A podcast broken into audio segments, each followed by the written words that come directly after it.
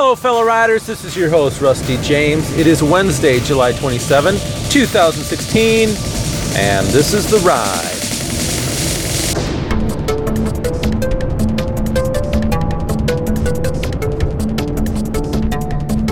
Hop on in, hop on in. We're ready to go. We're ready to go. It's time for our daily ride. For those who don't know, I do this just about every day. And if you are new to the program, you should check out some of the past episodes. I believe I'm at a whopping 170 ish episodes. And I can guarantee you that there are at least 30 in that count that will blow your socks off. The rest of them are great. So check them out. Search for Rusty James The Ride on iTunes. Or if you're listening to this right now, you can find all of them. You're probably on SoundCloud right now, is my guess. But whatever, make it a habit they're only like 20 some minutes long. And I'll tell you what, I listen to them sometimes for encouragement. To be honest, I sometimes wonder who is this dude because uh, I really feel like the Lord gives me some stuff that I really hadn't thought of. You know, I believe it's good. So this morning I'm leaving the house and I'm not really sure what we're going to talk about. And I asked my wife, hey, what is it that you want from the Lord today? What is it that you're looking for? And of course, she she just woke up. She's like, dude, man, I haven't even had my Java.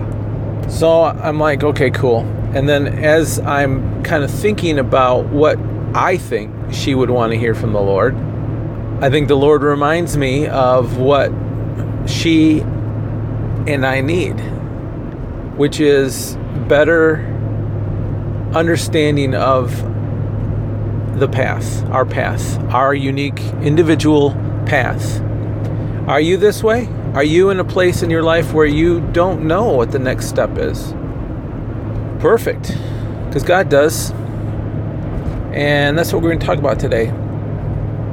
So, let's start with a prayer real quick. Lord God, bless this time this little bit of time that we have together on the ride, I ask that your wisdom would flow here and that it's not solely my thought process, but it's yours in our conversation. Lord, help us to see things that maybe we never saw before. In Jesus' name, amen. So I was looking up some scripture verses on destiny, and there was one that I thought maybe we should touch on. I want to read a little bit of the scriptures around that to give us some context. Always a good thing to do, right? So I'm getting there right now.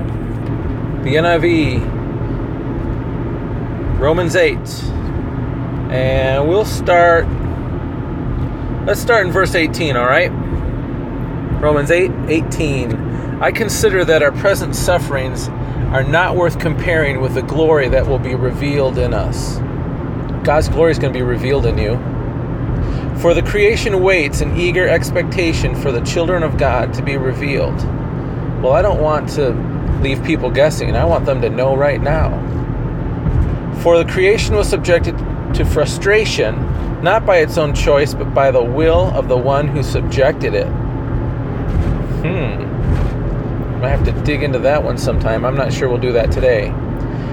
In hope that creation itself will be liberated from its bondage to decay and brought into the freedom and glory of the children of God. 22. We know that the whole creation has been groaning as in the pains of childbirth right up to the present time. Not only so, but we ourselves who have the first fruits of the Spirit, that's a good thing. We groan inwardly as we wait eagerly for our adoption into sonship, the redemption of our bodies. Okay, so I think this is about looking forward to our final destiny, as in our heavenly destination. Destination. because that's where our bodies will be redeemed. For in this hope we were saved. But hope that is seen is no hope at all. Who hopes for what they already have? But if we hope for what we do not yet have, we wait for it patiently. Okay, so he's talking about our future, our heavenly future, I guess. But I'm also going to take that to mean there are certain things that we're hoping for and we don't see it yet. And so, just like we're waiting for the heavenly life, we are to wait for it patiently. Even things on this planet, our destiny on this planet. In the same way, the Spirit helps us in our weaknesses. Weakness. We do not know what we ought to pray, but the Spirit Himself intercedes for us through wordless groans. And He who searches our hearts knows the mind of the Spirit, because the Spirit intercedes for God's people in accordance with the will of God. You know, you know that we can pray in such a way that we are completely within the will of God. And that's letting the Spirit within us pray, and we are agreeing with the Spirit. That's praying in the Spirit.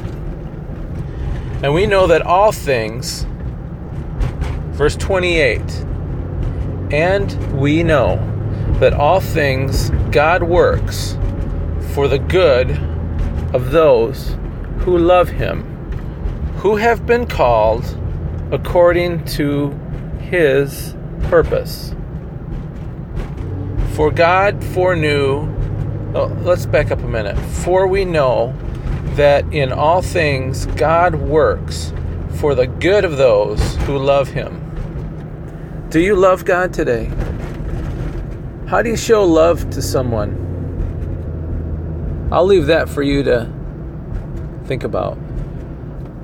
Can I tell you something? You're loving God if you are loving His creation. You know, if I have a daughter and a young man wants to court her, he's going to show me love by loving my daughter.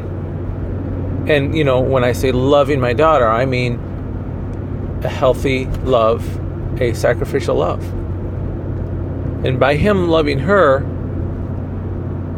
unconditionally, he shows me love. Okay? So let's take it, flip it. I'm loving God when I love his creation. My wife is his creation. I am to love my wife. I am to give myself up for her sacrificially, loving her unconditionally, like Christ loves me.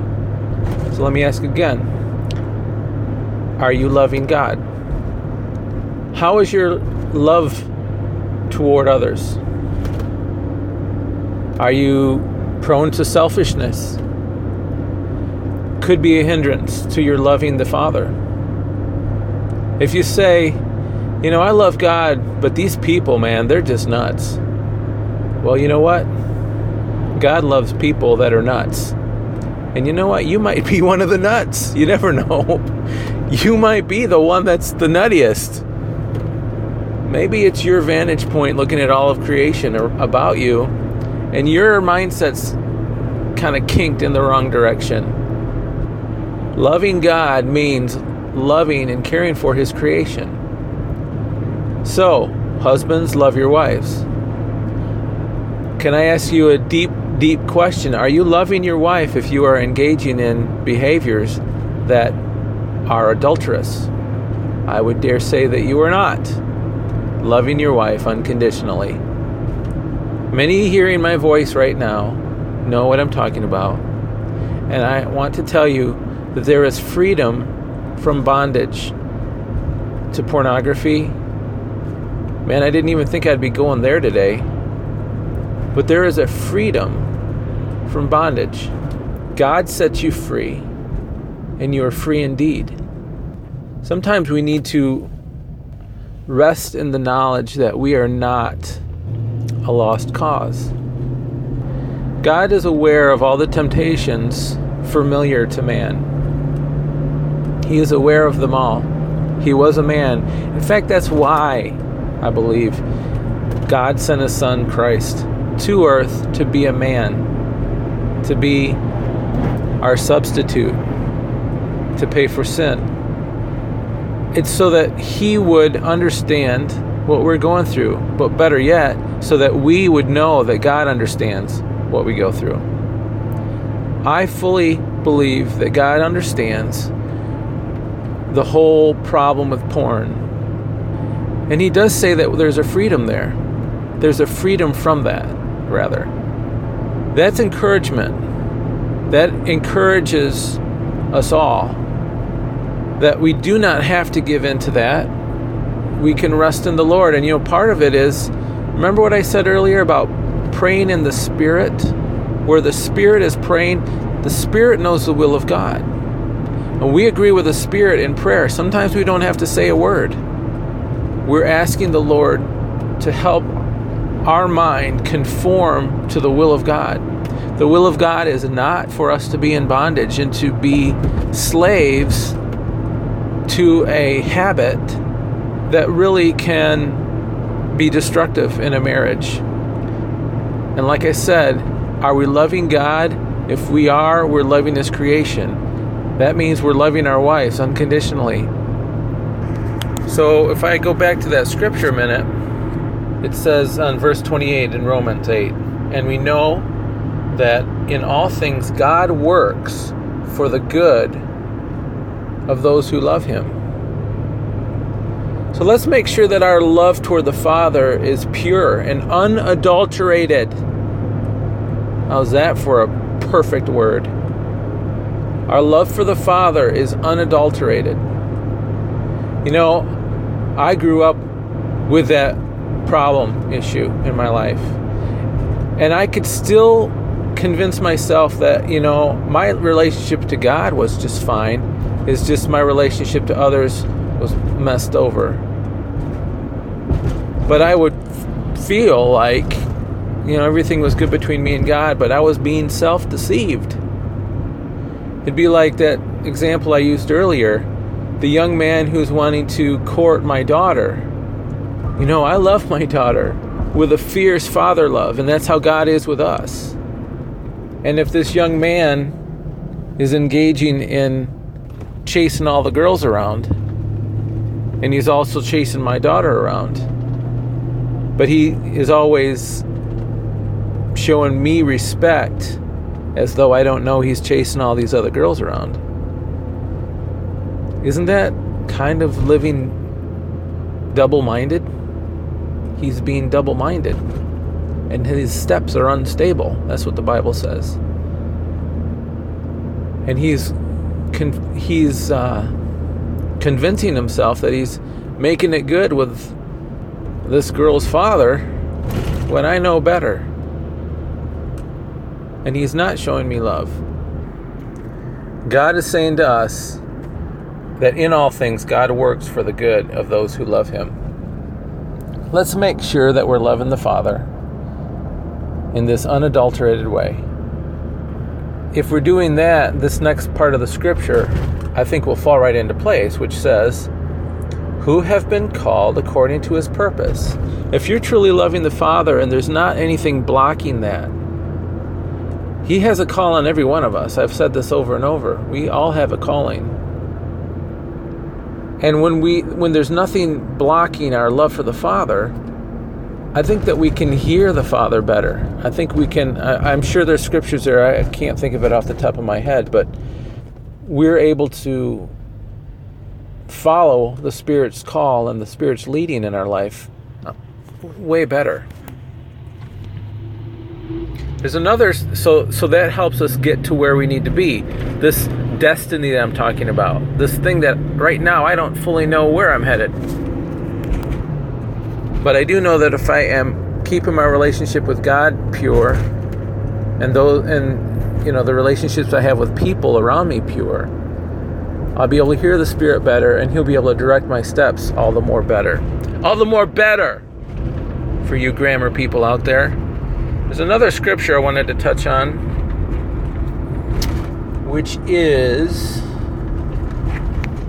in Proverbs. Proverbs 16:3 which is just, you know, another confirmation of what I just said out of Romans. Very simple verse. It says, "Commit your works to the Lord, and your plans will be established." That's what I'm looking for. My plans they need to be established. It's kind of like when I see that word established, I think of foundations. You know, I work in engineering and I work with people who are structural engineers. If you don't have a firm, solid foundation, you're going to have some problems. We did some work for this uh, electric generation company and gas compression company. And there's these big compressors. These engines on these things are ridiculous. If you've ever seen like a V12 engine in a truck, you know how big those are compared to other other car engines. Now this is I don't know how many uh, compression chambers there are. I don't know, maybe 36, but it's just massive, and the, they're loud and they're just super duper heavy. Well, you have to have the proper foundation. You can't put a four inch slab of concrete underneath underneath that thing and expect that to be all you need. I mean, that's what you might find on a highway, maybe six or eight inches for for highway traffic. Even if you did that, the vibration from this thing is just going to tear it apart. I believe I could be wrong, but I believe the the concrete used for some of these things was 12 feet thick. That's like a boulder from a mountain. it's just massive. And that speaks to the unshakable quality of it. It has dampening. God is your foundation. No matter what is shaking you up today, He's big enough to absorb that shock. But you need to be standing on that rock. So, as we complete our day today, this has been a quick one. Just remember this stay in the Word, live in peace, and pray for those who persecute you. And know that the plans that God has for your life are very good plans. And if you don't know what the plans are for your life, or you don't know what your tomorrow holds, it's okay. We have hope. You know, I want hope in my life. So there's things that I don't know, and if I don't know them, then I've got to rely on hope. And I'm trusting in the Lord that as I live according to the Spirit, as I love God in a proper way, as I love those around me in a proper way, and even the world around me, those people I don't even know, if I treat them right and love them like God loves them, even though they might be not the kind of people I would typically hang with, that's okay. People are weird, but God loves them all, including you. So if we do that, the Word of God says that He's going to establish our plans. He's going to bring us to where we need to be. And God will cause all things to work together for our good. So rest in that today, okay? I'm sure there's things I touched on. You know, your thing might not be that issue I brought up, but it might be other issues that maybe a selfishness or a pride or or anger issues, whatever it happens to be, whatever is causing you to have an improper relationship to those around you, it can cause you to have an improper relationship to God Almighty. We want to make sure that we're living pure, okay? I believe that we can all get there. I do. I believe we can get there. If we blow it, so what? We stand up, dust off, and keep on going. I believe that God honors that when we stand up again. So if you feel like you're down and out right now, I want you to stand up and dust off and walk on. And repeat if necessary. Okay? And I will see you on the flip.